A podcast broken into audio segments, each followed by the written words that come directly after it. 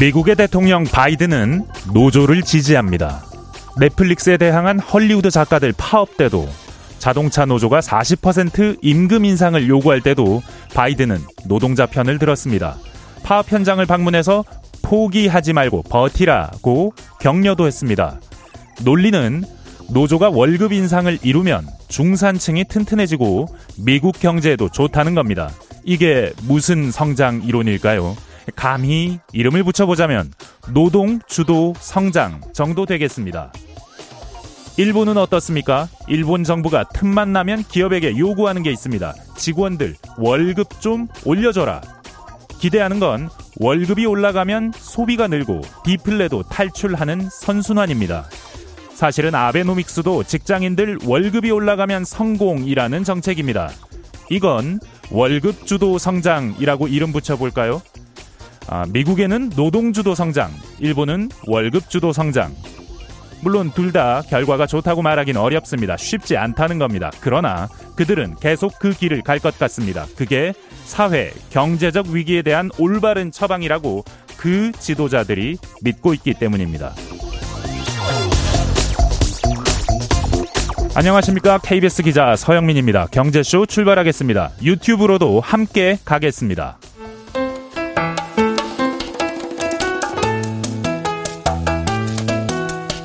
대한민국 최고의 경제 전문가만 모십니다. 어렵고 지루한 경제 프로그램은 거부합니다. 유익하고 재미있는 경제쇼. 네, 올해 일본의 명목 GDP 독일한테 역전된답니다. 세계 3위에서 4위로 한 단계 내려간다는 전망이 나왔습니다. 일본 경제가 전반적으로 살아나는 추세라고 했는데 이건 무슨 소리겠습니까? 일본 경제 상황을 자세히 들여보기 위해서 현재 일본에 머물고 계시는 박상준 와세다대 국제학술원 교수 위성전화로 연결했습니다. 얘기 나눠보겠습니다. 교수님 나와 계시죠? 네, 안녕하세요. 네, 안녕하세요. 저 처음에는 위성전화를 한다 그래서 딜레이가 좀 많을 줄 알았는데 거의 뭐 실시간으로 들려서 재미있는 얘기 나눌 수 있을 것 같습니다. 반갑습니다. 네, 방금 바로 여쭤보겠습니다. GDP가 4등이 된다. 이게 무슨 소리입니까? 이게 나쁜 소식인 것 같긴 한데 저희는 최근 일본은 계속 좋다는 얘기만 들었었거든요.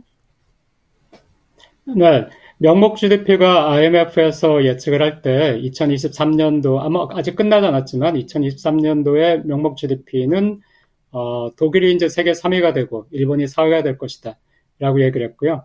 그게 그냥 명목 GDP니까 일본의 그 N으로 측정된 GDP를 달러로 바꿔가지고 국가 간 비교를 하는 거잖아요. 네. 근데 뭐 N화가 워낙 약세가 됐으니까 지금 뭐 150엔 정도인데 한 3년 전만 해도 100엔, 110엔이었다가 또 한 130엔까지 갔다가 지금 150엔이니까 엔화 약세로만 해서도 이 GDP의 그 가치라는 것이 뭐 20%, 30% 정도 떨어졌으니까요. 그래서 독일에 뒤진다는 것인데, 근데 사실은 일본이 세계 2위 경제였다가 2010년에 이제 중국이 2위가 되고 일본이 3위가 됐거든요.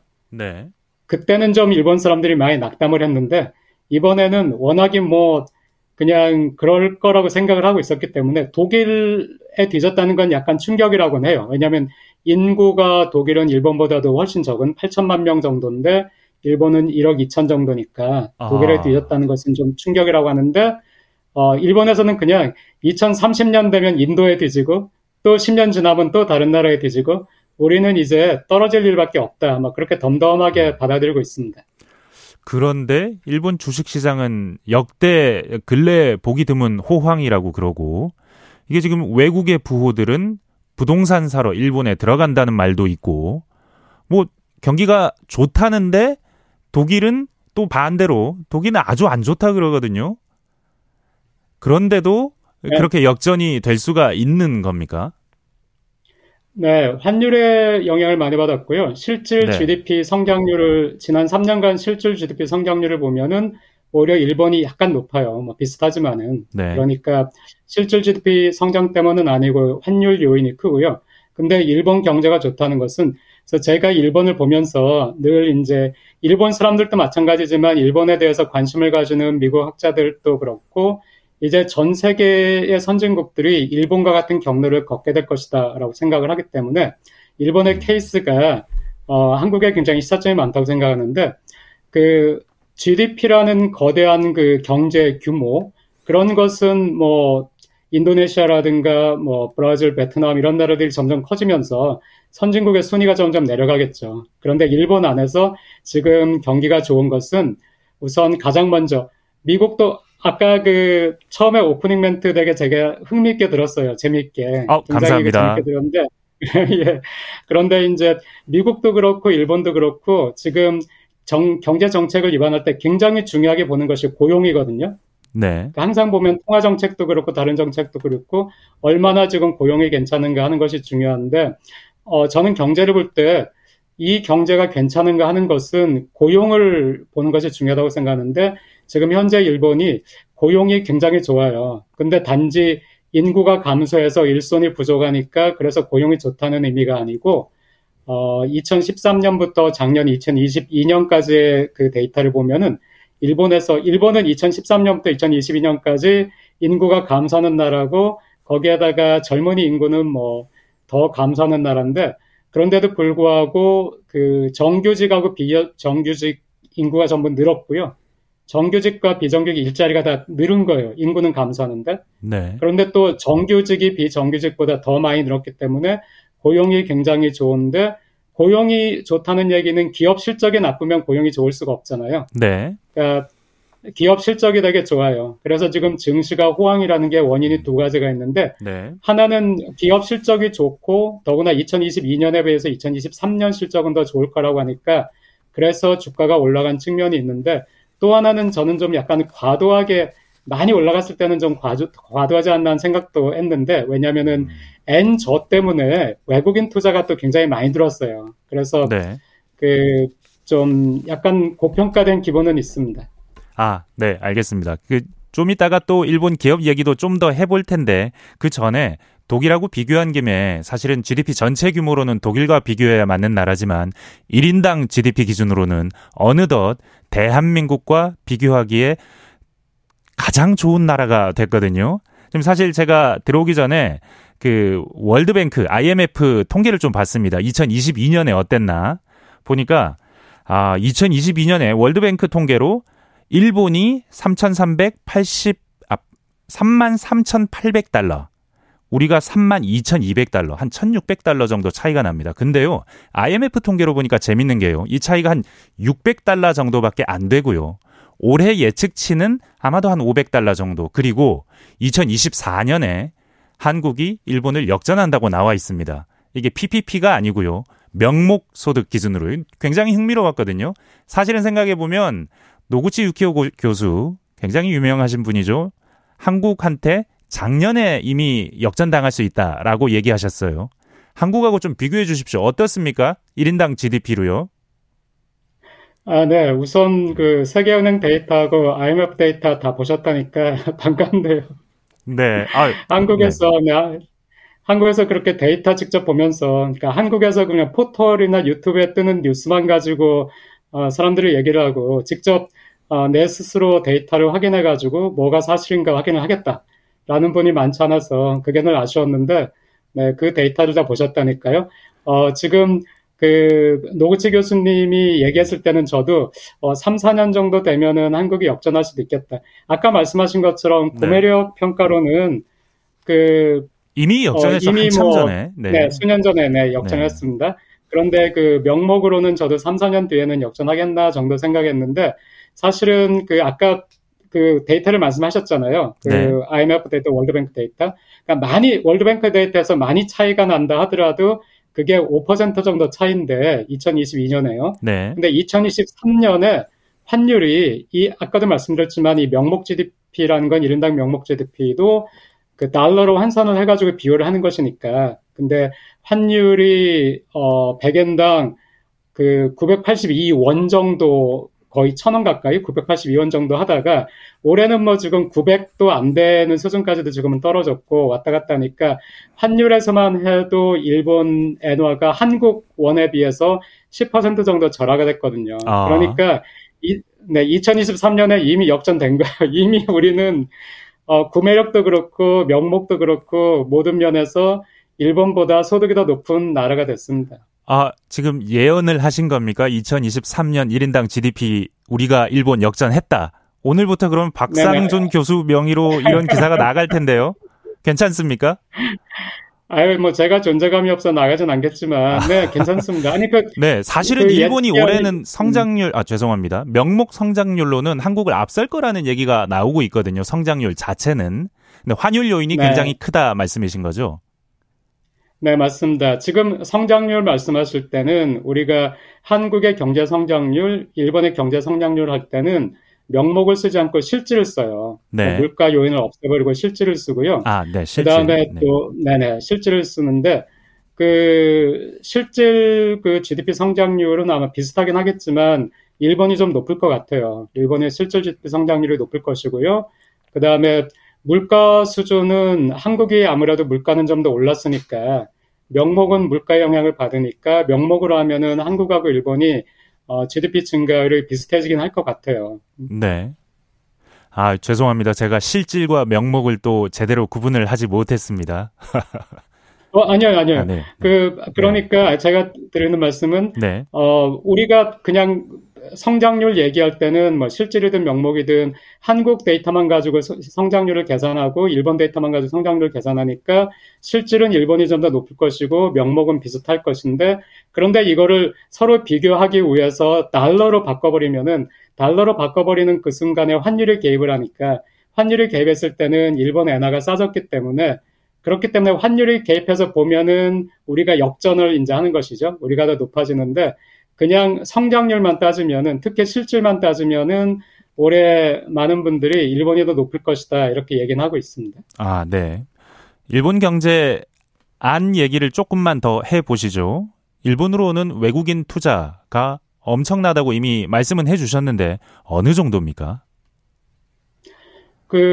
직접 투자 같은 경우에는 아마 역대 최대인 것 같고요. 그러니까 지금 뭐 블랙스톤, 워렌 버핏이 일본의 상사에 투자했다는 건 이미 뭐 큰 뉴스가 돼가지고 뭐 모르는 분이 안 계시죠. 온 대한민국이 다 알고 있을 겁니다. 그렇습니다. 그런데 그 외에도 뭐 블랙스톤이라든가 굉장히 많은 외국의 큰 투자 회사들이 많이 투자를 하고 있고요. 거기에다가 뭐 호텔을 매수한다든가 해가지고 투자를 더 확대를 하고 있어요. 그래서 직접 투자는 아마 2022년도가 역대 최대고 2023년도 2022년을 넘을지 어떨지 모르겠지만 기존을 유지할 것 같고요. 9월까지도 이 주식이라는 게 외국인들이 뭐 사고 팔고 계속 하는 거잖아요. 그런데 사고 팔고 하는 그 규모도 뭐 제가 보기엔 역대 최대인데 지금까지 9월까지 데이터를 보면은 일본 같은 경우에는 외국인이 순매수예요. 순매수로 해가지고 매수가 한 2.5조 엔 정도 더 높거든요. 그러니까 아직은 뭐 외국인들이 투자를 하고 있는데, 하지만 조심해야 될 게 이 현상이 지금 좀 규모가 더 크긴 하지만은 외국인들이 막 몰려오는 이 현상이 이번이 제가 느끼기로 세 번째예요. 세 번째. 그러니까, 2001년부터 일본이 양적 완화를 세계 최초로 시작했는데, 그때 이제 엔화가 좀 싸지고 일본 경제에 약간 훈풍이 불면서 2002년, 3년, 4년 그때도 외국인들이 많이 들어왔었고요. 그리고 나서 또 2012년 그때부터 아베노믹스 얘기가 나오면서 양적 완화 얘기가 다시 나오면서 2013년부터 본격적인 양적 완화에 들어가니까 2013년, 14년, 15년 그때도 외국인들이 또 많이 들어왔어요. 근데 아시다시피 일본 경제가 2003년부터 2005, 6년까지 훈풍이 불었지만은 2008년, 9년 그 리만 샤크고 하면서 전 세계 경제가 안 좋을 때 일본 경제는 더 많은 타격을 받았는데, 그때쯤에는 또 그 외국인들이 또 쫙 빠져나가요. 그때는 또 엔화가 절상이 됐기 때문에 엔화가 절상이 되면은 미리 엔화를 사둔 투자가들은 유리하잖아요. 그러니까 또 싹 빠져나갔고요.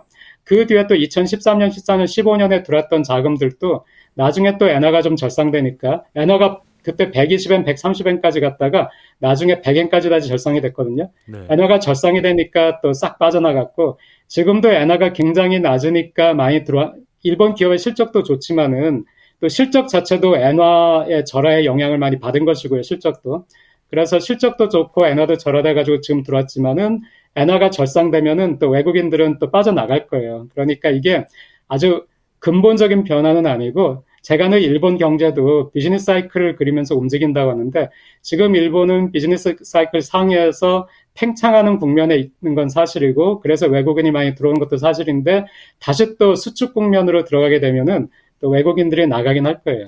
아, 저는 사실 외국인 투자, 주식 투자하면 별로 긍정적인 느낌이 별로 없습니다. 우리나라를 뭐 놀이터 삼아서 놀다가 나간다거나, 우리나라가 아니더라도 개발도상국 입장에서는 외국인 투자라는 게 밀물처럼 들어왔다가 빠질 때 또 썰물처럼 빠져서, 그러니까 계속 머물러 있지 않기 때문에 이게 그 나라의 뭐 발전에 크게 도움이 되는 건가 하는 물음표가 있는데, 근데 일본도 어찌 들으면, 교수님 말씀을 어찌 들으면 개발도상국이 아니고 그야말로 선진국인 일본도 약간은 그런 현상을 겪는다고 보면 되는 겁니까? 네, 그렇습니다. 겪고 있습니다. 그래서 저는 오히려 그 일본 같은 경우에는 외국인이 일본에 들어오는 거, 일본도 지금 외국인 투자를, 특히 직접 투자를 유치하려고 노력을 많이 해요. 그러니까 외국 기업, 지금 TSMC도 구마모토에 공장을 지었는데 제2의 공장을 짓는다고 하고, 뭐 마이크론도 히로시마에 공장을 짓는다고 하고 하면서, 뭐 인텔이라든가, 인텔이 또 일본에 있는 반도체 소부장들 이제 인수합병 하려고 오거든요. 그러니까 굉장히 그 외국 기업들을 유치를 많이 하려고 하고, 또 외국인 직접 투자를 늘리려고는 하는데, 어떤 의미에서 그것도 굉장히 중요하지만은 일본 경제에 더 중요한 것은 사실은 일본 기업이 해외에 오히려 투자하고 해외에서 인수합병하면서, 국내, 일본 국내는 인구가 감소하는 나라고 고령화가 심한 나라니까 국내 시장은 계속 위축돼 왔거든요. 네. 그렇기 때문에 일본 기업들이 해외에 진출하고 해외 거점을 마련하고 해외 생산 설비를 가지고 하는 것이 일본에게는 더 중요한 전략이었다, 그렇게 생각을 하고 있습니다. 네, 일단 뭐 외국인 투자도 느는 것은 분명하고, 지금 일본 경제가 성장 국면에 있는 것도 분명하고, 그리고 교수님께서는 아까부터 계속 강조해 주셨지만 한 경제에 뭐 무엇이 가장 중요하냐 했을 때 기업의 실적 개선, 이게 중요하다고 계속해서 말씀을 해 주셨습니다. 왜 실적이 네. 개선됩니까? 이게 뭐 우리나라랑 좀 산업 구조도 다른 것 같고, 주목받는 기업도 다른 것 같고, 뭐 좀 그렇습니다. 네, 그 이 부분이 굉장히 중요해요. 그러니까 제가 이제 말씀드린 게 실적이 중요한 이유가 그게 고용하고 연관이 되기 때문에, 저는 고용, 또 제가 대학에 있는 교수다 보니까 저는 항상 4학년 학생들 나갈 때 그 학생들이 취업이 잘 되면 저도 기분이 좋고, 취업이 안 되면은 저도 상당히 우울하잖아요. 네. 그러니까 이제 그런 점에서 취업을 중요하게 보지만은, 결국에 경제학자로서 지금 나이가 돼서 보니까 정말 중요한 게 그 내가 일자리가 있는가, 내가 그 즐겁게 일할 수 있는 일자리가 있는가 하는 것이 정말 중요한 것이라고 생각하기 때문에요. 근데 그 일자리를 제공할 수 있는 것들이 기업이기 때문에, 그래서 기업의 실적이 좋을 때마다, 일본에서 데이터를 보시면은 기업의 실적이 좋을 때마다 고용이 늘었고요. 또 고용이 늘고 할 때마다 범죄율도 줄고 자살률도 줄어들어요. 아. 그래서 네, 저는 굉장히 중요하다고 생각을 하는데, 일본 기업들이 이 부분이 되게 저는 중요하다고 생각하는데, 그 물어봐 주셔서 되게 감사한데요. 저는 그 네, 일본에 대해서 90년, 91년 정도의 버블이 깨지고 나서 이제 일본이 잃어버린 10년, 20년, 30년 이렇게 얘기를 하잖아요. 저는 일본에서 일본 학생들이나 일본 경제학자들을 향해서 잃어버린 20년이지 잃어버린 30년이 아니라고 얘기를 하거든요. 왜냐면은 제가 99년에 일본에 처음에 교수로 부임해 왔으니까, 그 버블이 끝나고 나서 한 뭐 8, 9년 있다가 제가 일본에 온 것이고, 그때부터 제가 온 그때부터 이제 일본에서 이거 잃어버린 10년 아니었어 하는 얘기가 처음 나왔고요.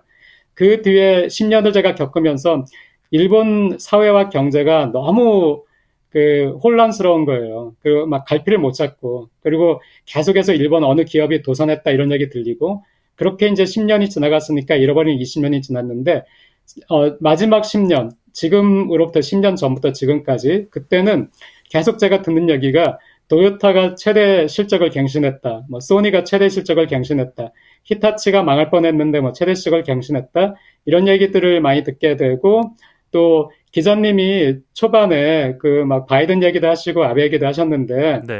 그 아베가, 우리는 아베 완전 무슨 뭐 꼴통 보수 완전 그구 막 이렇게 생각을 하잖아요. 그리고 그 말이 맞고요. 그 아베의 어떤 그 뭐 한국에 대한 인식이라든가 전반적인 사회에 대한 인식이라는 것이 그것은 맞는데, 그런데도 불구하고 놀랍게 그 일본에서 막 일자리 줄여야 된 일하는 시간, 노동 시간 줄여야 된다. 이건 난리 친 게 아베고요. 그다음에 또 임금 올려야 된다. 이것도 난리 친 게 아베고, 임금 올리거나, 그, 일하는 시간 줄였거나, 뭐, 여성의 고용이 늘었거나, 뭐, 이런 기업들은 막 아베가 직접 가가지고, 막 격려하고, 좋아하고, 그런 걸 했는데, 왜 그랬냐면은, 이제, 일본이 제가 90년부터 2010년 정도까지 잃어버린 20년이 있었다고 말씀드렸잖아요. 네. 그 잃어버린 20년을 지나면서, 일본 사람들도 바보가 아니잖아요. 뭐 이 사람들도 뭐 동경대학도 거기 있고, 제가 있는 와세다대만 해도 뭐 우수한 인구, 뭐 우수한 연구자 정말 많은 곳이고, 그러니까 바보가 아닌 나라니까 처음에 거대한 버블도 자기네가 처음에 겪었고, 그 버블의 갑작스러운 붕괴도 자기네가 처음에 겪었으니까 이 사람들도 막 뭘 어떻게 할 줄을 몰라서 막 헤맸는데, 헤매면서 끊임없이 이 내부에서도 물은 거예요. 왜 이런가? 우리 문제가 뭔가? 해가지고 많은 것이 이제는 정리가 됐어요. 정리가 돼가지고 아베가 우리가 생각하는 예상과 다르게, 아베가 막 노동시간 줄여야 된다, 임금 올려야 된다, 막 그 비정규직에 대한 처우 개선해야 된다, 동일한 노동에 대해서는 동일한 임금이 반드시 주어져야 된다, 여성에 대한 차별 없애야 된다, 막 이런 완전히 한국 같으면 정의당이 얘기할 것 같은 얘기를 일본에서 아베가 막 얘기를 했는데, 그 이유가 그 20년을 겪으면서 일본 사회가 어떤 것들이 일본의 문제인가 하는 것들을 알게 된 거예요. 그래서 주거가 안정돼야 된다. 주거가 안정돼야 되고, 고용이 안정돼야 된다. 뭐 이런 것들을 일본이 알면서, 또 노동 시간이 길면은 이거 출산율에 전혀 도움이 안 된다라든가, 또 여성의 고용률이 높아야 이것도 역시 출산율에 도움이 된다든가 하는, 그러니까 이미 그 서유럽에서도 겪었던 그런 것들을 많이 연구를 해가지고 방향을 잡았기 때문에, 그래서 그 일본 전체가 방향을 잡고 노력했고, 일본 기업들도 이제 동시에 20년 동안에 많이 망하고 막 한국에 다 내주고 중국에 내주고 했는데, 그러면서 그 범용화가 되면은 일단 우리가 가진 기술과 한국에 가진 기술의 격차가 줄어들어 버리면은 우리의 마케팅 능력이라든가 이런 걸 가지고서는 한국 기업을 이길 수가 없구나라는 걸 깨달아가지고 계속 그 달아나는 연습을 했어요, 일본 기업은. 그러니까 도요타도 사실은 하이브리드 덕분에 살아난 것인데, 하이브리드 같은 경우에도 도요타가 세계에서 뭐 최고였고요. 소니 같은 경우도 지금 그 배터리 다 쓰이는 게 리튬 이온 배터리잖아요. 리튬 이온 배터리. 네. 네네네. 이거를 전 세계에서 처음으로 이 기초를 제공한 과학자가 노벨상을 받은 일본인이고, 이거를 처음으로 만들어가지고 판매한 것이 소니라는 거 혹시 아시나요? 방금 들었습니다. 이제 알겠습니다. 예. 기자님은 너무 경제 많이 하시고 해가지고 제가 얘기하면서도 다 아시는 거 내가 막 여기서 떠드는 거 아닌가 하는 생각이 들어서. 아무것도 모릅니다. 예. 무슨요. 그런데. 네. 그런데 보세요. 지금 뭐 전 세계에서 배터리 가지고 얼마나 난리예요. 뭐 한국도 뭐 큰 기업들이 지금 배터리 가지고 난리고, 중국도 뭐 배터리에서 이제 중국이 뭐 최고다 뭐 이런 얘기도 하고, 전기차에서 정말 중요하다 하는데, 그 중요한 배터리를 소니가 팔아버린 거예요. 소니가 팔아버리고 안 한 것이, 왜냐면은 이 배터리도 소니는 이미 범용화가 됐다고 생각하고, 우리는 우리만의 영역이 있는 곳을 가야 된다. 네, 그래서 히타치 같은 경우에도 뭐 가전이니 뭐니 다 팔아버리고요. 반도체니 뭐니 다 팔아버리고, 이제 솔루션 기업으로 스마트 팩토리, 뭐 스마트 시티, 이런 데 들어가는 솔루션, 플랫폼, 이거 하는 걸로 돌아서가지고, 달아나고 있거든요. 그래서, 그리고 참, 얘기하다 보니까 제가 흥분해서 더 얘기하는데, 네. 혹시 미풍이나 미원이라는 건 아세요? 미풍, 미원? 네, 조미료 아닙니까? 조미료? 네. 이게, 네. 이걸로 제너레이션이 나누기 때문에, 이 미풍 미원을 아는 제너레이션하고, 이 미풍 미원을 모르는 제너레이션이 있어서. 제가 지금 몰랐어야 되네요? 아니요. 우리가 같은 제너레이션인가 봐요. 아시는 거 보니까. 저는 한 연배 위라고 생각했는데, 그렇게 묶으시면 제가 좀.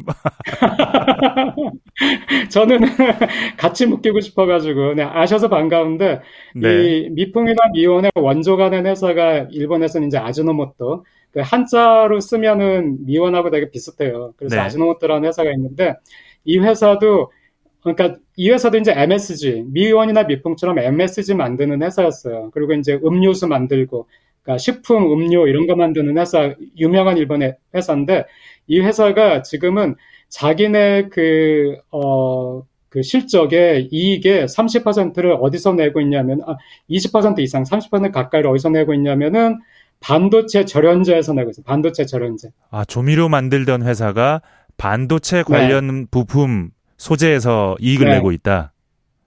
네. 그러니까 저도 그 깜짝 놀랐는데 이 과학이란 게 참 재밌다는 생각을 하는데 식품 만드는 기술을 연구하는 연구자들이 반도체 절연제에 대해서는 얘기를 듣고 이거 우리 기술로 남들보다 잘 만들 수 있을 것 같아라고 해가지고 자기네가 연구팀을 만들어서 거기서 연구를 해가지고 회사가 서포트하고 10년 넘게 연구를 한 다음에 절연제를 만들었는데 이걸로 완전 시장을 석권해가지고요. 지금 이 시장의 95%가 아지노모토가 그 납품을 하고 있어요. 아, 거의 세계적인 독점 기업이 됐다는 얘기네요. 네, 저희가 일본에서 수출 규제했을 때 사실 깜짝 놀랐잖아요. 네. 이렇게 일본의 몇 개 기업이 이 시장에 80%, 90%를 다 가지고 있어 했는데 이 아지노모토도 식품 기업이 반도체의 어떤 특정 소재의 시장의 95%를 장악을 하고 있는 거예요. 그러니까 이런 식으로 일본도 굉장히 사회 전체적으로 그러니까 노동시간 줄여야 된다 이런 것도 그렇고 기업들도 우리 이렇게 하다 보니까 여기저기서 다 망하는 소리가 들린다. 사뇨 망하고 도시바 망하고 어디 망하고 하는데 그 샤프도 망하고 하는데 우리도 망하겠다 해가지고 하다 보니까 어느 정도 이제 달아나는 길을 찾았고 지금도 여전히 또 중국이나 한국 아니면 이제 인도나 브라질 이런 데서 또 우리 기술을 잠식해 오면은 우리는 또 이제 그 잃게 되니까 지금도 일본 기업은 계속 해가지고 그런 긴장감이 있어요. 제가 지금 일본 기업 가운데요 궁금한 기업이 네. 딱 두 개가 있습니다. 하나는 토요타고 네네. 하나는 소니입니다. 사실은 소니는 네. 저는 지금까지는 소니는 이미지 센서 정도만 남아있고 제대로 이익을 내는 데가 없는 것 같다. 오락기도 잘 안 되는 것 같다라고 생각했는데 요즘 소니가 네. 너무 좋다고 그래서 소니가 궁금합니다. 네, 네. 동시에 네. 또 하나 더 물어볼 건 토요타입니다. 사실 토요타는 안 좋았던 적은 없는 것 같습니다. 세계에서 가장 잘 나가는 자동차 회사 중에 하나인데 요즘은 보면 배터리 부문에서 차세대 그러니까 지금은 좀 뒤처져 있지만 나중에 전고체 부문에서는 토요타가 전 세계 시장을 주도할 거다라는 보도가 외신에서 굉장히 많이 나오더라고요. 외신에서 전고체 배터리라는 미래 배터리를 언급할 때는 늘 토요타를 제일 앞에 냅니다. 그래서 저는 소니 그리고 토요타 이 기업들이 일본을 이끌어 나갈 수 있는 기업인지 그거 궁금하거든요. 네, 지금 현재로서는 이제 시가총액, 도요타는 시가총액으로서 다른 기업이 넘버원이고요. 그래도 한국의 삼성보다는 시가총액이 작긴 해요. 작고, 소니는 넘버2인데, 넘버2부터는 넘버2, 넘버3, 여기는 좀 약간 촘촘해요. 그래서 소니는 넘버2지만 주가에 따라서는 다른 기업이 넘버2로 오기도 하고요. 그런데, 일단 도요타하고 소니를 말씀하셨는데, 지금 삼성이 독보적인 회사긴 하지만은 한국에서 2위 기업으로 가면은 2위 기업이 한국도 좀 경쟁이 치열하죠. 그래서 LG에너지 솔루션이라든가 현대차라든가 있는데 네. 이 한국의 1위인 삼성하고 한국의 그 2위 기업하고 그 사이에 일본 기업은 시장 환경에 따라 다르지만은 5개에서 10개가 그 사이에 있어요. 그러니까 네, 일본이 결코 망하지 않은 거예요. 일본에 굉장히 튼튼한 기업이 많은데 그중에 이제 대표적인 게 도요타고 소니인데 먼저 소니를 질문하셨으니까 네. 소니를 말씀드리면은 소니가 거의 망할 뻔했어요. 그 상장을 한 뒤에 일본은 이제 3월에 결산을 하거든요. 3월에 네. 결산하는데 2012년 3월 결산에서는 상장한 뒤 처음으로 배당금을 주지 못했어요. 그 정도로 소니가 그때는 거의 망하는 거 아닌가 네, 하는 생각이었는데 그때 이제 그 위기 속에서 히라이 가즈오라는 CEO가 소니에 원래 있던 사람인데 플레이스테이션을 오랫동안 했던 사람이 이제 CEO가 돼가지고 구조 개혁을 하면서 아까도 말씀했지만 리튬이온 배터리라든가 이런 것도 팔아버리고 자기네 바이오라고 굉장히 히트쳤던 노트북, 그 컴퓨터, 예 맞습니다. 네. 예. 네, 그것도 팔아버리고 막 하면서 구조조정 해가지고요. 아까 이미지 센서 말씀하셨잖아요. 네. 그래서 이미지 센서는 이거는 이제 우리가 경쟁력이 있다, 확실히 있다. 그러니까 확실히 경쟁력이 있다, 더 연구 투자를 해야 된다 하는 것들은 남겼는데 그게 하나가 이제 말씀하신 이미지 센서고, 그 다음에 플레이스테이션 같은 경우에도 게임기 이 세계에서도 우리는 경쟁력이 있다 해가지고 플레이스테이션을 그 유지를 했고요. 그 다음에 또 이 소니가 워낙에 뭐 소니 그 텔레비전이라든가 그 워크맨이라든가 음향 영상, 그리고 소니 뮤직 있고 소니 픽처스에서 영화 만드는 회사도 있잖아요. 네. 그래서 넷플릭스하고도 협업을 하고 하기 때문에 음향하고 영상 이쪽은 또 우리가 놓칠 수 없다 해가지고 화상 센서, 음향, 영상, 그리고 플레이스테이션 이런 쪽으로 이제 집중을 했는데 여기서 굉장히 성공을 많이 거뒀어요. 그래서 플레이스테이션도 돈을 굉장히 많이 벌고요. 근데 게임, 우리가 그 시장을 모르니까, 게임이 뭐야, 게임 우습지 않아, 이렇게 생각하지만은, 사실 어떻게 생각하면 애플이나 삼성 갤럭시, 애플의 아이폰, 이것도 그냥 어떻게 장난감으로 볼 수도 있는 거잖아요. 근데 네. 이걸 쓰는 사람들한테는 굉장히 중요한 기기인데, 그 플레이스테이션이라는 기기도 굉장히 진화를 거듭해가지고, 시장에서 굉장히 큰, 쉐어를 가지고 있기 때문에요. 그런 식으로만 성공을 했는데, 소니가 여기서 멈추지 않아요. 그러니까 여기서 우리 이제 지금 화상 센서 잘하고 있고, 플레이스테이션 잘하고 있고, 뮤직, 픽처스 잘하고 있으니까라고 생각하지 않고, 역시 굉장히 긴장감이 있어가지고, 이 다음은 어디로 가야 되나? 우리 기술력을 가지고 어디로 가야 되나? 해서 이제, 혼다라는 자동차와 같이, 소니 혼다 모빌러티라는 자회사를 만들어가지고, 지금, 자율주행차를 만들겠다. 2025년부터 북미에서 팔겠다. 이것도 일본에서는 새로운 비즈니스 모델인데요. 뭐냐면은 예전에 일본은 항상 새로운 물건을 만들면은 일본에서 먼저 만들고 일본 시장에서 데뷔를 시킨 다음에 거기에서 인정을 받으면은 해외로 나가는 그런 스타일이었는데 이제 이 소니 혼다 모빌러티는 일본에서 자동차를 먼저 파는 것이 아니라 일본은 이미 드라이버스 라이선스 가지고 있는 사람의 수가 막 팍팍팍 줄고 있는 거예요, 이 나라는.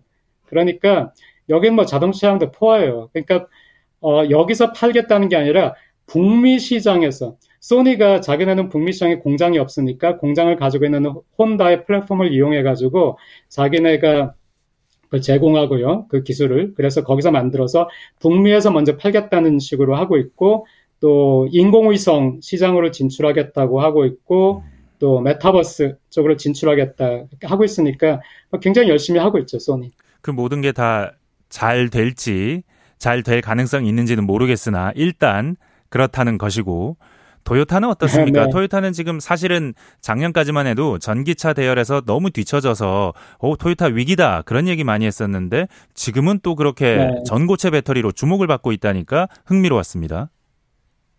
네, 그래서 참 세상이 알다가도 모르겠는 것이 일본에서 그래서 도요타도 이제 중간에 한번 위기가 옛날에 도요타 리콜 사태 막 이런 거 들으셨죠? 미국에서 네, 그때 갑자기 미국에서 토요타가 네. 1등을 하니까 요놈 잡아야겠다 하면서 막 때렸죠. 때리면서 판매량이 급감한 적이 있었던 거 저 기억이 납니다. 그때 뉴스도 꽤 했었습니다. 네. 근데 이제 아마도 도요타가 잘 나가니까 이놈 한번 때려볼까 해서 했을 것 같긴 한데, 그거는 사실 우리의 추측이지, 그게 어떤 정설로 나온 건 아니잖아요. 네네. 어쨌든, 이거는 네. 예. 그런데 어쨌든 이제, 그때 리콜 사태뿐만 아니라, 그때는 엔화가 1달러당 77엔 막 이렇게까지 간 적이 있던 그런 시기이기 때문에, 도요타가 굉장히 힘들었어요, 그때는. 그래서 네. 도요타도, 아마 그때 창사 이래 처음으로 적장가를 한번 냈어요. 1년은. 네. 그랬는데, 그래가지고 이제 도요타 가문에 도요타 아키오 이 사장이 취임을 해가지고 진두지휘 했는데, 그리고 나서는 도요타가 역대급 실적을 올려가지고 굉장히 전 세계에서 가장 많이 팔리는 자동차가 이제 드디어 도요타가 되고, 이렇게까지는 됐는데, 말씀하신 것처럼, 근데 세계는 전부 전기차로 움직이는데, 이 도요타는 하이브리드만 강하지, 전기차 시장에서는 탑 10에도 못 드는 거예요. 순위를 보면은 30위 정도에 있는데, 그 순위도 의미가 없는 게 막 팔리는 대수 자체가, 저도 그 도요타나 혼다 전기차 한번 사볼까 하고 모델을 봤다가 이건 완전히 이걸 사느니 그냥 한국에서 수입해오는 현대 아이오닉을 사고 말겠다라는 생각이 들 정도로 형편이 없어서 일본에서도 비판이 많았어요. 그 도요타 아키오 사장에 대해서 도요타의 부흥을 이끌긴 했지만은 너무 거기에 몰두해서 이 새로운 시장, 전기차 시장에서 너무 늦은 거 아닌가, 도요타 지금 위험한 거 아닌가 했는데, 도요타가 이제 그래가지고 사장도 바꿨어요. 도요타 아키오가 스스로 물러나면서 이제 자기가 눈여겨봤던 그 임원을 사장으로 앉히고 그 사장에게 맡기면서 이제 새로운 도요타 시대를 열어달라 하고, 자기는 도요타 그 스마트시티 쪽만 이제 집중을 하고 있는데, 그래서 이제 도요타가 드디어 막 전기차 시대로 간다해서 그 이전부터도 투자를 많이 했지만 굉장히 막 전기차, 일단 전 세계에서 가장 많이 팔리는 차고 역대급 실적을 갱신했으니까 쌓아둔 돈은 엄청 많잖아요. 그러니까 도요타가 이 쌓아둔 엄청나게 많은 그 돈을 가지고 전기차 쪽 하고 뭐 배터리 쪽에 투자는 엄청 많이 했는데, 아까 말씀하신 전고체 배터리, 이거는 지금 배터리가 화재의 위험성이 있고 실제로 화재가 가끔 나기도 하고 위험한데, 전고체가 되면은 이제 이게 좀 더 안전하게 된다는 거잖아요. 그리고 네. 전고체가 되면 안전하니까 부피를 줄일 수 있고, 그러면 이제 좀 더 그 먼 거리를 주행할 수도 있고 충전 시간도 짧아진다는 것인데, 이 전고체 배터리 이 분야에서는 이 도요타의 지금 목표는 2027년과 2028년 정도에 이제 자기가 시장에 이걸 내놓겠다, 이거를 팔고 또 이 전고체 배터리를 탑재한 전기차를 내놓겠다는 것이 목표인데, 일단은 네, 과학자들의 평가는 도요타가 기술에 있어서 가장 그 양산에 가까운 것이 도요타라는 것은 투자가들하고 이제 기술자들의 판단이긴 해요. 그건 맞아요. 맞는데, 이거가 그렇다고 해서, 그렇다면 도요타가 2027년에 전고체 배터리를 세계 최초로 만들어내면은 그럼 시장 판도가 완전히 바뀌느냐?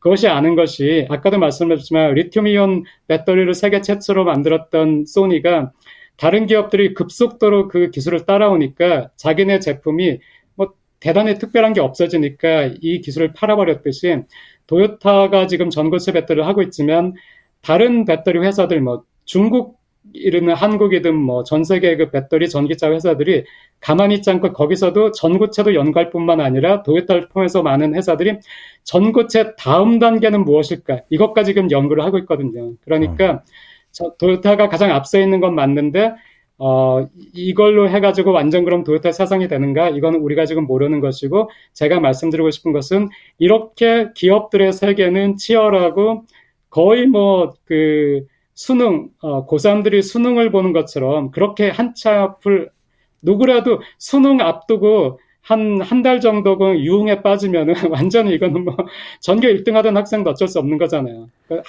긴장감을 절대 놓칠 수 없는 게 수능이죠. 이것처럼 이 프론티어에 있는 기업들은 정말 긴장감을 가지고 지금 경쟁을 하는 것 같아요.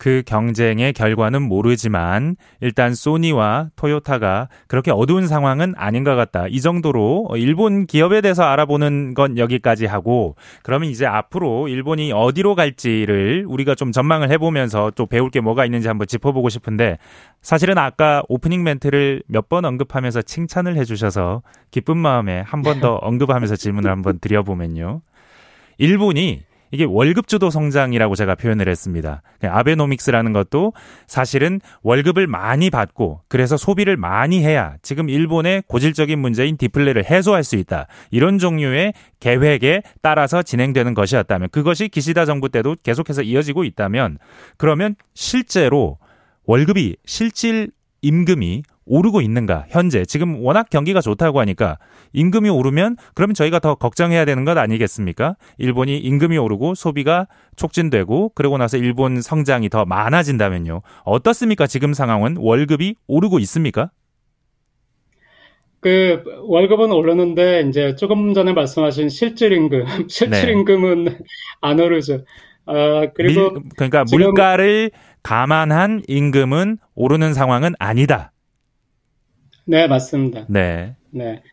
지금 일본에서는 그래가지고 어떻게 해서든지 실질임금을 올리려고 하고 있어요. 그러니까 물가 이상으로 올리려고. 물가 이상으로 올려야 과거보다 더 많이 살 수 있는 거잖아요. 네. 네, 월급 아무리 올라봐야 뭐 물가보다 못 오르면 소용이 없는 거니까. 그런데 지금 노력은 굉장히 많이 하고 있고 기업들도 호응을 많이 해가지고 기업들도 되게 열심히 하고 있고 계속해서 뉴스를 내보내고 있어요. 뭐 어디에서는 몇 퍼센트 올리고 뭐 어디에서는 뭐 10몇 퍼센트까지 올렸다는 데도 있고 그 내년에 대졸 초임은 뭐 굉장히 올린다. 뭐 이런 얘기들도 이제 하고 기업들도 하자고 뭐 경단련 이런 데서 회원사들한테 뭐 다 같이 5% 이상 올리자 이렇게 얘기를 하고 있는데 그런데도 불구하고 왜 실질임금 통계를 보면은 일본이 그 실질임금은 올라가지 않느냐 하면은 일본도 마찬가지로 그 대기업 중소기업 이 격차가 있고요. 그 일본은 대기업 비중이 좀 더 크긴 하지만은 그래도 취업자의 한 20%만 대기업에서 일을 하고 있거든요. 그런데 일본도 중소기업 소기업으로 내려가면은 좀 임금을 올릴 수 있는 여력이 대기업보다 지금 작은 것이고, 그리고 제가 아까 네. 일본에서 그 정규직도 비정규직도 전부 다 늘어났다고 했잖아요. 네네. 그러니까 정규직 비정규직 인구가 굉장히 많이 늘어난 거예요. 그 옛날 같으면은 네, 옛날 같으면은 은퇴하고 이제 노동시장에서 안 계실 65세 이상, 심지어 70세 이상 분들도 옛날보다는 많이 노동시장에 계신데 특히 주목할 것이 여성들이 굉장히 많이, 중년 여성들이 굉장히 많이 지금 노동시장에 참여를 하고 있어요. 근데 이분들의 임금은 아무래도 낮은 데다가 그분들의 임금은, 뭐 계약직이고 하다 보니까 그렇게 많이 늘진 않으니까 전체적인 평균으로 보면은 그 실질임금이 늘진 않아요. 근데 제가 여기서 꼭 드리고 싶은 말씀이 있는데 이게 저는 진짜 한국의 중요한 거라고 생각을 하고 늘 이제 얘기를 하고 싶었어요. 그래서 오늘 마침 기자님이 이거에 대해서 말씀드리니까 꼭 말씀을 드리고 싶은데 일본 경제가 20년 동안 되게 안 좋았잖아요. 그래서 우리가 아마 많이 들어오셨을 거예요.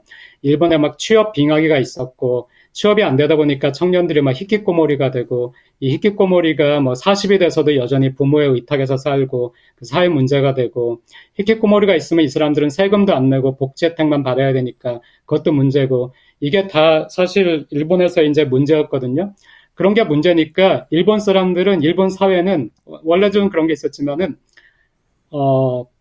해고를 시킨다는 거, 고용을 못 한다는 거, 실업자가 있다는 거 이거에 대해서는 사회 전체가 이거를 두려워해요. 그래서 일본은 왜 그렇게 그러면은 요즘은 막 올리자 하지만은 왜 그렇게 임금이 안 올랐냐면은 일본은 임금을 먼저 중시한 사회가 아니라 고용을 지키자 이쪽으로 먼저 간 거예요. 그러니까 지금 일본 고용률이 굉장히 높고 현재 모든 연령대에서 65세 이상을 제한 모든 연령대에서 남녀 모두 일본이 고용률이 훨씬 높아요. 그리고 또 20대 남성 같은 경우에는 뭐 굉장히 차이가 날 정도로 많이 높고요. 여성 같으면은 20대는 별 차이가 없는데 30대, 40대 여성을 보면은 일본이 고용률이 훨씬 높아요. 그러니까 일본 사회가 굉장히 지금 안정돼 보이는 것이 제가 보니까 고용이 되면은 기자님이나 사실 저도 그냥 기자님도 KBS라는 좋은 직장의 기자시고 저도 이제 그 좋은 대학에서 정년을 보장받은 교수니까 우리는 고용에 대해서 사실 그렇게 민감하지 않을 수도 있어요. 근데 사실은 일자리가 없어가지고 막 지금 내가 가족을 부양해야 되는데 아니면 내가 학자금 갚아야 되는데 막 일자리가 없는 사람들한테는 이게 굉장히 고통스러운 거거든요. 그래서 저는 한국에도 한국에 제가 소득주도 성장에 뭐 아베노믹스라든가 소득주도 성장이라든가 그냥 포장을 해서 그 포장된 이름만 얘기하는 걸 싫어하는데 그 안을 뜯어봐서 이제 디테일들을 소득주도 성장 같으면은 최저임금에 관한 정책이 있고 노동 시간에 관한 정책이 있고 임금에 관한 정책이 있고 비정규직에 관한 정책이 있는데 저는 전반적으로 소득주도 성장의 어떤 그 가는 방향 거기서 제시한 비전 이런 거에는 상당히 찬성을 하는데 한 가지 실수가 임금이 아니고 한국에서 고용을 먼저 챙겼어야 돼요. 근데 이 고용을 늘리려면은 노동시간을 줄이면서 잡쉐어를 해야 되고 노동시간을 줄이면서 기업들한테 임금을 올리라고는 할 수 없어요. 그리고 또 한국이 이제는 확실히 일본보다 임금이 높아요. 통계를 봐도 마찬가지지만은 그냥 제가 주변에서 봐도 한국의 뭐 아주 큰 삼성 같은 대기업 아니더라도 한국에서 뭐 상장이 돼 있는 우리가 대기업이라고 생각할 수 있는 정도의 대기업 하고 일본의 비슷한 수준의 기업하고를 보면은 대졸 초임이 일본이 60% 정도밖에 안 돼요. 정말 놀랄 정도예요. 그런데 여기서 뭐가 한국에서 놓치고 있냐면은 한국에서 임금이 일본보다 높다고 하지만은 그 임금을 받는 사람들의 비율이 일본보다 훨씬 낮아요. 아, 그러니까 좋은 직장에서 많은 임금을 받는 사람의 비율이 일본에 비해 현저히 낮다. 네, 그것도 낮지만은 아예 어딘가 고용돼서 월급을 받는 사람들의 비중이 일본보다 굉장히 낮아요. 그러니까 한국은 어떤 분들의 비중이 더 높으냐면은 아예 전업주부, 일을 하지 않는 여성, 그 다음에 취업준비생, 이분들도 일을 하지 않죠. 아, 거기에다가 그러니까 그냥 학교에 남아있는. 이를테면 실업률 조사할 때 그냥 쉬었음 내지 가사활동을 하고 있음 이런 사람들이 많은데 이 사람들의 고용을 좀 더 많이 높이는 방향으로 가는 정책이 좋다. 그런 취지로 이해하면 될까요? 네, 그렇습니다. 네, 요 정도로 여쭤보고 사실은 살짝 어려운 얘기지만 이 얘기 안 물어볼 수 없습니다. 왜냐하면 일본의 미래를 걱정할 때 일본의 국가부채 얘기를 반드시 하거든요. 200%가 넘은 GDP 200%가 넘은 국가부채. 근데 이 문제가 엔저가 마냥 좋을 것 같지만 사실은 엔저와 그 엔화 가치 그리고 미국의 국채금리 특히 장기 국채금리가 뭐 비슷하게 같은 로직에 따라서 움직이기 때문에 지금처럼 계속 가면 장기 국채금리가 너무 올라가고 일본이 억지로 제로금리 수준으로 눌러놓을 수 없는 상황이 오고 그렇게 되면 일본이 200%가 넘는 이 국가부채 이걸 감당할 수 있겠느냐. 그러면 일본에 위기가 올 수 있다. 이런 얘기들을 굉장히 많은 분들이 하십니다. 요거 어떻게 되는지 지금 일본의 국채금리 상황 요거 간단하게 설명만 좀 부탁드리겠습니다. 네, 저도 걱정이에요. 사실 걱정이라서 뭐 왜 저러고 있나 하는 생각이 드는데, 근데 사실은 금방은 굉장히 큰 타격은 없어요. 왜냐면은 일본의 국가 예산, 정부 예산이라는 것이 한 114조 엔 정도 돼요. 114조 엔. 네, 간단하게 뭐 100조 엔이라고 생각을 해보세요. 100조 엔이면은, 네.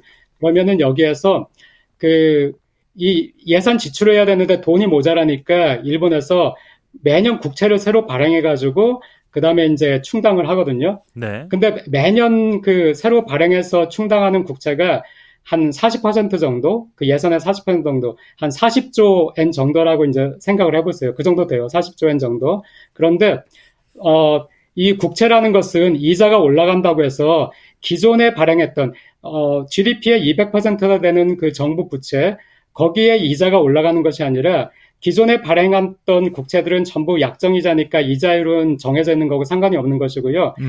이제 오늘부터 새로 발행하는 국채들의 이자만 이제 올려야 돼요. 지금까지는 어제까지 발행했던 거는 0%에 발행했는데 오늘부터 이제 2% 이렇게. 그렇게 되면은 40조 엔이니까 이 40조 엔에 대해서 0%에서 2%가 되면은 1조 엔 정도만 이자 부담이 늘어나는 거니까 전체 100조 엔 예산에서 한 1조 엔 정도가 늘어난 거예요. 지금 당장은 그렇지만 지속되면 네네네. 지속 불가능한 거 아니냐. 네. 이런 장기 금리가 올라가는 상황이. 네, 맞습니다. 그래서 저는 한국의 가계부채든 일본의 정부부채든 저같이 소심한 사람은 되게 위험하게 봐요. 그래서 이거를 막 뭔가 대책을 써야 된다 이렇게 생각을 하고 있지만은 사실은 일본에서 이 국채가 GDP 대비 국채 비율을 말씀하셨잖아요. 네. 그런데 만약에 명목 GDP가 국채보다 더 빠르게 올라간다면은 그러면 이 비율이 안 올라가죠. 아, 성장을 하면 된다. 네. 그런데 네. 성장 중에 이건 명목이니까 물가만 올라도 돼요. 연때까지 일본은 물가가 0%였는데 드디어 이제 3%까지 오른 거예요. 어떻게 되는지 한번 지켜보도록 하겠습니다. 오늘 말씀 이 정도 들어야 될 것 같은데요. 오늘 말씀 들려주셔서 감사하고요. 칭찬해 주셔서 감사합니다. 지금까지 박상준 일본 와세다대 교수와 함께했습니다. 네, 내일은 강유덕 한국외대 교수와 중동전쟁이 유럽의 경제와 안보에 미치는 영향 자세히 알아보겠습니다. 함께해 주신 여러분 감사합니다.